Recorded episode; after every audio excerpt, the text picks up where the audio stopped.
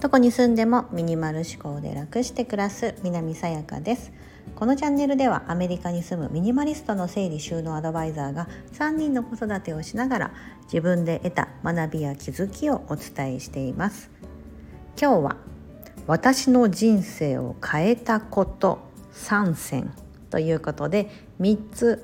まあ私はこれで人生がやっぱり変わったなと、うん、いうことをお伝えします、まあ、結論から言うと1つ目は物を減らした。やっぱりそれねって感じですよね。ミニマリストとか言ってるので、はい、この1つ目のものを減らした。で2つ目が読書です。はい、3つ目。願えば叶うと信じたこと。この3つです。ちょっとお話ししていきたいと思います。はい、まず1つ目のものを減らした。これはですね私もこのチャンネルでもそうですしインスタグラムの方でもそうですしそのもうミニマリストだって自分で言って、えーと、自分のそのものを極力、まあ、必要なものだけを残し後のものは手放す。ってことをどんどんどんどんやってきて特に分かりやすいのはやっぱり自分だけしか身につけない服とかね靴とかまあ、自分を着飾るようなものっていうのは自分でジャッジすることができるのでそれはですねかなりかなりかなり減りました。昔はやっぱりアパレルに勤めてたこともあってめちゃめちゃ持ってたんですけど今はですね多分年間に30着ない 20着から30着以内で暮らしてましてで靴もですね4足5足かな？5足だ、うん、TPO に合わせて5足だけ年間で持ってます。はい。とかねバッグは3つ4つぐらいかなとか。うん、でそれで一年中いけるんですよね。うん。うん、それでもまだ多いのかなと思います。本当本当に究極のミニマリストさんって本当服1着。バッグ1着靴1足みたいな感じで本当に111なんですよ同じ用途のもの1個ずつしか持ってない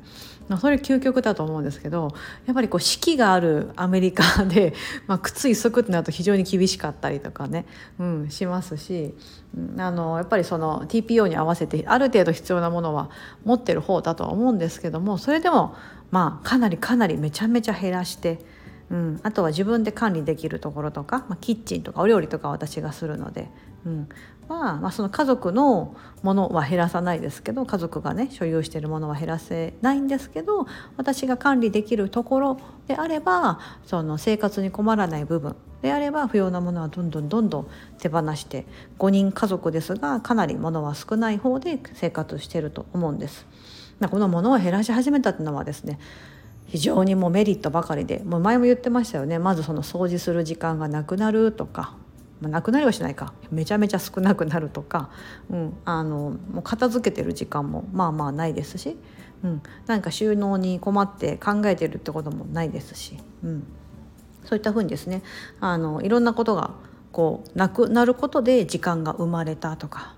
うん、あのあんまり物買わなくなるからお金が貯まるようになったとか。うん、そういうふうにメリットにどんどんどんどんつながっていきます。なので私の人生を変えた第一発目はやっぱり物をどんどん減らしたことが人生を好転させてくれた一つ目のことになります。で2つ目の読書です。私昔から読書家だったわけじゃなくて昔は本当漫画しか読まなかったですし本を読み出すようになったのは、はあ、ここ56年かな。いやうんそうだなやっぱりあのシンガポールにいる時に、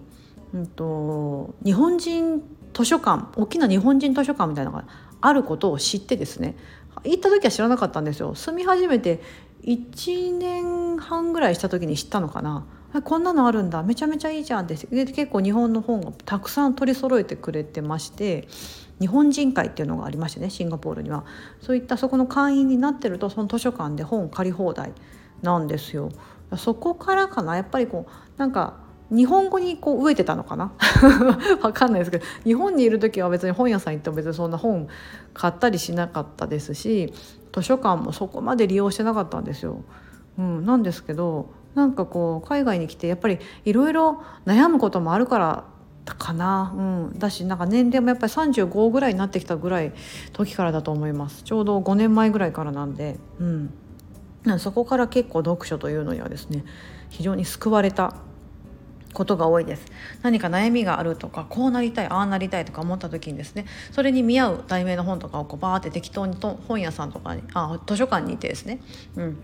もうその無料で読めるじゃないですか、うん、だからそこから知見を得るとかそこからその著者の考え方を得るとかね。あの投資とかもそうですよね。お金系で何かこうしたいなとか例えば節約して貯めたいなと思った時もなんか SNS とかそのネットの情報だと結構薄かったりとかするんですけど本ってやっぱり一冊を書き上げるためにめちゃめちゃ深いところからいろんな角度からあの方法だったりとかノウハウもそうですけど考え方とかをあのまとめてるので自分に悩みに合ったものを一冊見つけることができればそれがバイブルとなってですね自分の人生を変えるきっかけになってくれるはずなんですよ。うん、私は結構この読書でですねいろんなきっかけをいただいたりとかいろんな考え方に触れることができて、まあ、こうやってスタンド FM でもいろんなことをお話しできるようになったに至ってます。うん、多分読書してなかったらね多分こんなに話せないと思います。言葉も知らないしどうやって話していいかもわからないとか、うん、あのそもそもネタがないとか、うん、でもそういったことをですね結構その読書私は最近あれですあのこのスタイフもね耳で聞くことでじゃ音声アプリじゃないですか。なのであの Audible 前から言ってますけどアマゾンのあの1個のサービスで、えーと本を声優さんが読んでいく朗読してくれててそれを聞くことができる。その Audible というのに加入してましてもうこれでやっぱり耳でね目と手は塞がってて忙しいんだけど耳が余ってたってことに気づきまして何かしながらこう家事しながらとか、うん、外歩いてる時にイヤホンでその本を読んでもらって内容を理解する、うん、耳読書。これに今ハマってます。でも最近はやっぱり Audible も全部が全部あるわけじゃないんですよ。自分が読みたいなと思った本がそこにあることがそんなに、まあ、やっぱあのないことの方がちょっと多かったりもするんですよね。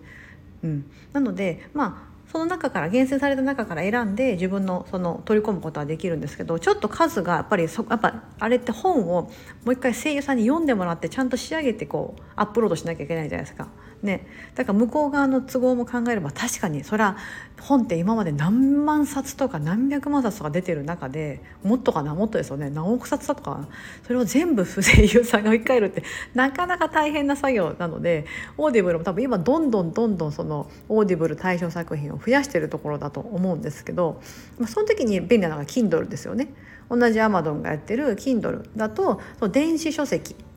うん、で、えーと、読める見る。Kindle だとあの Kindle Unlimited だと読み放題とかあると思うんですよ。私があの昨日かな？え？昨日だったっけな？ゆるミニマリスト電子書籍書籍の話をしましたがそこもえっ、ー、と Kindle Unlimited だともう無料で見れるようになってる本なのでその耳で聞くとちょっと内容がうまく入ってこないなって方は電子書籍でこう目でちゃんと自分で見るうん、目で見ることその感じとかの雰囲気とかあと自分のペースで読み進めれるってこともありますもんね。うん、だそういったこともおすすめで私は今 Kindle も最近加入しました。前までやっぱね紙派だったんですよだから図書館に行ってとか買ってっていうのが多かったんですけどあの最近はこう電子とか耳で聞くとか、うん、その物理的なものがなくてもその本を読むっていうことをあのやってます。それによってまたねあの物を減らすこともにもつながりましたし知識量も増えました。やっぱいつでもどこでも見れる聞けるっていうのがいいなと思って。本だとちょっとこう持ち歩くのがねみたいな感じで こう本をですね旅行先までちょっと重たい本を持っていけなかったりしますよね。でも Kindle だと私この間ちょっとプチ旅行で飛行機に乗ってたんであのダウンロードさえしておけば機内でもねこう要はオフラインでも見れるんですよ。えこれめっちゃいいなと思いました。あのしかもこう LCC でね安くね行ったんでテレビとかついてなかったんですよ。でもフライト時間2時間半ぐらいあって子供たち寝てると暇じゃないですか。そこの Kindle で落とした本をずっとこう読んでてえめっちゃいいじゃんって改めて思いました。はい。ぜひ皆さんよかったらあの Kindle もなんかあの今だと2ヶ月99円とかいうキャンペーンやってるみたいなんで私もそのタイミングで今入っております。で最後の3つ目。かんあすみません。願えば叶うと信じる。信じたこと、うん、願えば叶うと信じたこと。これはね大きいです。あの願望実現とかちょっとね今までもなんかこう斜に構えて斜め45度ぐらいに構えてあんま信じてなかったんですよ。いやそんなね言ったってね願えば叶ってればねそんな人生そんなうまくいくもんじゃないよと。そう思ってるんだったら私た私の人生はもっといいものになってたはずだわみたいな、いうふうに思ってたんですけどまあ、いろんなそれ系の書籍とかを、まあ、さっきの読書とつながりますが読み漁ったりとかしたり、まあ、その内容に触れることであああながち嘘じゃないかも。この間配信した量子力学なんなんなんなんだか学問的に科学的に物理的になんだか解明されてるぞみたいなところまで 行き着いてるので、うん、これはこの3つ目の「願えば叶う」と。信じていること、うん、あの何でもそうですけどこう車に構えて「いやいやどうせ」みたいな態度でいるとですね多分何事もうまくいかないなっていうのは本当感じます。皆さんもこう思うことないですか？中高生ぐらいのちょうど思春期の時ってなんか全てをね斜め45度ぐらいから見てなんかそんなことやったってかっこ悪いよみたいな感じで思ってた自分がいたと思うんです。私もそう思ってました。でも今思えば何そんなまだね幼いくせにそんな人生分かったかのような車に構えてちゃんとやらなかったんだろうみたいな。って思いますよね。ね思いません？まさにねあのこの願えば願っても叶わないよって大人が思うのってその車に構えてる状態だなって思うんですよ。うん、なんかこう人生諦めてるじゃないですけど思春期の時の子供みたいな感じでそんな俺なんて言ってないですけどうまくいくわけにはそんなのかっこ悪いよとか、うん、って思っちゃってるんじゃないかなと、うん、最近思うんです。うん、でもそれを素直にですね、うん、いやでも本当に願えば叶うかもしれない。って思いながらですねちょっとねなんかノートに書き出したりとかこうなりたいなってワクワクしたりとか、うん、妄想なんて全然自由じゃないですか。そうやってイメージを膨らますことで本当に願いってね叶いますからね、うん、その量子力学的に言うとあの現実を自分が作り出してる。っていうふうに解明されてますので、うん、これをやっぱり思ったことっていうのも私の人生を好転させた一つであります。はい、今3つ言いましたが1つ目が物を減らした。2つ目が読書。3つ目が願えば叶うと信じたこと。私の人生を好転させてくれたこと。として今の3つを挙げてみました。皆さんはどんなことがありましたでしょうか。もしよければ教えていただければと思います。本日もここまでお聴きいただき本当にありがとうございます。素敵な一日をお過ごしください。